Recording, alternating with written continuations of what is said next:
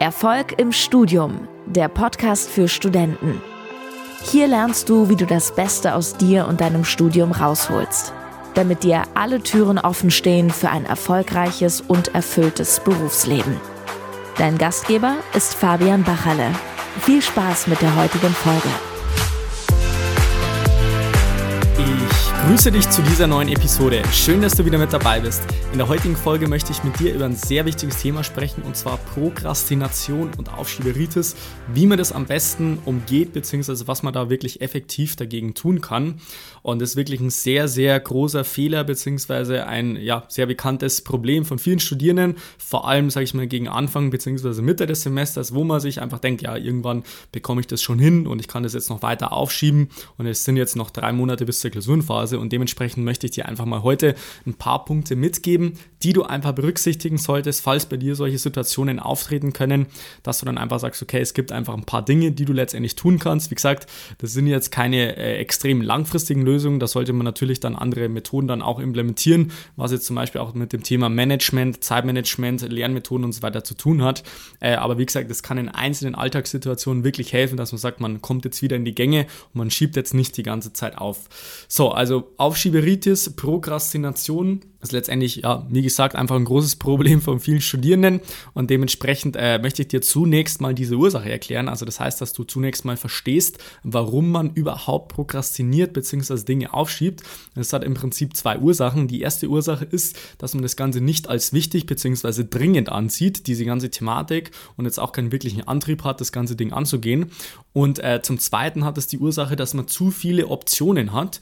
Und ich möchte dafür jetzt einfach mal ein Beispiel geben. Das kennst du bestimmt auch, dass man sagt, okay, äh, man hat jetzt zu viele Optionen, man könnte jetzt mit Fach A, könnte man da eine Zusammenfassung schreiben, Fach B muss man das machen, da muss man sich da für, die, für das Testat vorbereiten, die Vorlesung könnte man auch irgendwann vielleicht nachbereiten, die Übung könnte man noch erledigen, ähm, hat man vielleicht mal irgendwann angefangen, und am Ende des Tages hat man so viel zu tun, dass man sich erstmal irgendwie aufs Sofa legt oder ins Bett rein und erstmal gar nichts macht, weil man letztendlich zu viele Optionen hat, und dementsprechend ist das schon eine Ursache. Die zweite Sache ist, wie gesagt, dass es als nicht wichtig bzw. dringend angesehen wird. Dringend ist irgendwas, was jetzt sofort ansteht, wo man sagt, man muss jetzt das sofort erledigen, und wichtig ist letztendlich der Kontext von, ja, ist diese Klausur, ist das Studium überhaupt, ist es wichtig, und dementsprechend sind es die zwei Ursachen, und deswegen werde ich dir jetzt einfach mal ein paar Punkte mitgeben, wie man das Ganze effektiv handeln kann, sodass du da einfach mal ein paar Punkte für dich mitnehmen kannst, wenn diese Situationen äh, sich im Alltag bei dir ergeben. Also, wir haben zu viele Optionen, deswegen machen wir gar nichts, haben wir jetzt schon bestand, verstanden, und dementsprechend ist der erste Punkt für, für dich jetzt einfach mal, dass du diese ganzen Sachen, die du an einem Tag erledigen möchtest, dass du die einfach schon mal schriftlich notierst. Die kannst du am Morgen oder am Abend davor einfach mal notieren, vielleicht nochmal gedanklich den Tag durchgehen und einfach mal überlegen, ja, okay, was kann ich denn wirklich effektiv machen, um ähm, an dem Tag feststellen zu können, dass ich am Ende wirklich was erreicht habe, was wirklich dringend ist, ähm, und was noch viel wichtiger ist, was wichtig ist. Also grundsätzlich sollte das Ganze in die richtige Richtung gehen und jetzt nicht nur irgendwas erledigen, zum Beispiel dringend wäre, zum Beispiel muss jetzt diese und eine jene E-Mail versenden, die jetzt vielleicht auch am Ende des Tages nicht so den krassen Unterschied macht.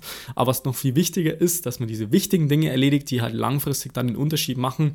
Ähm, und das ist jetzt, sage ich mal, am Anhieb jetzt auch nicht so leicht rauszufinden, was wirklich wichtig ist, das, das Wichtige vom Unwichtigen zu unterscheiden. Und dementsprechend äh, würde das jetzt ein bisschen so diese Podcast-Folge hier sprengen. Äh, aber dass man sich einfach mal klar wird, okay, was möchte ich jetzt an diesem Tag äh, machen? Einfach mal vielleicht fünf Dinge aufnotieren. Das könnte zum Beispiel ein Detail sein, das man da einbringen könnte, sodass man halt am Tag davor bzw. morgen einfach ganz genau weiß, okay, diese und jene Dinge, die möchte ich jetzt heute machen. Man bringt eine gewisse Intention bzw. Absicht in den Tag rein, dass man am Ende des Tages auch wirklich sagen kann, okay, das bringt mich wirklich weiter.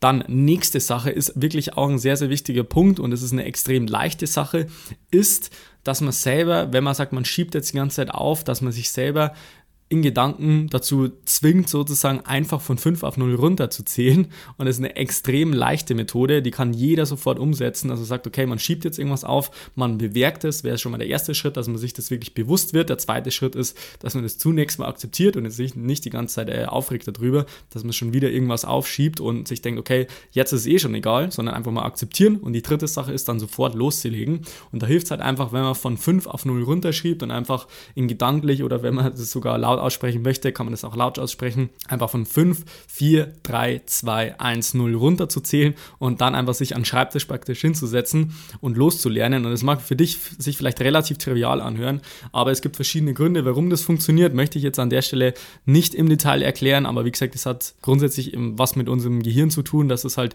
ja dieses, dieses logische, rationale Denken aktiviert und dementsprechend ist es eine sehr, sehr simple Methode, wie man das Ganze wirklich meistern kann. Funktioniert übrigens auch sehr, sehr gut beim Aufstehen, das heißt, wenn du Probleme hast, in der Früh aus dem Bett rauszukommen, dann funktioniert diese fünf, vier, drei, zwei, eins, Go-Methode auf jeden Fall auch sehr, sehr gut.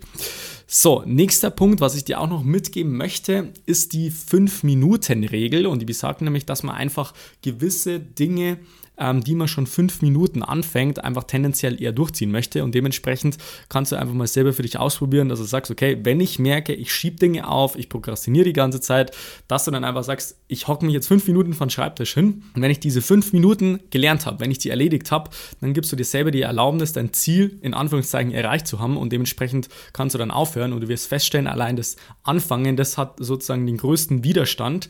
Und dementsprechend ist es wirklich wichtig, dass du dir einfach klar wirst, ich hocke mich jetzt hin, ich lerne jetzt fünf Minuten und nach den fünf Minuten wirst du das teilweise vielleicht sogar vergessen. Das heißt, du bist da schon so im Flow drinnen und willst dann vielleicht gar nicht mehr aufhören. Vielleicht bist du dann schon gedanklich schon so tief in dem Stoff drinnen, dass du dann einfach wirklich Lust hast, diese Aufgabe vielleicht anzugehen und dementsprechend ist das auch ein wichtiger Punkt.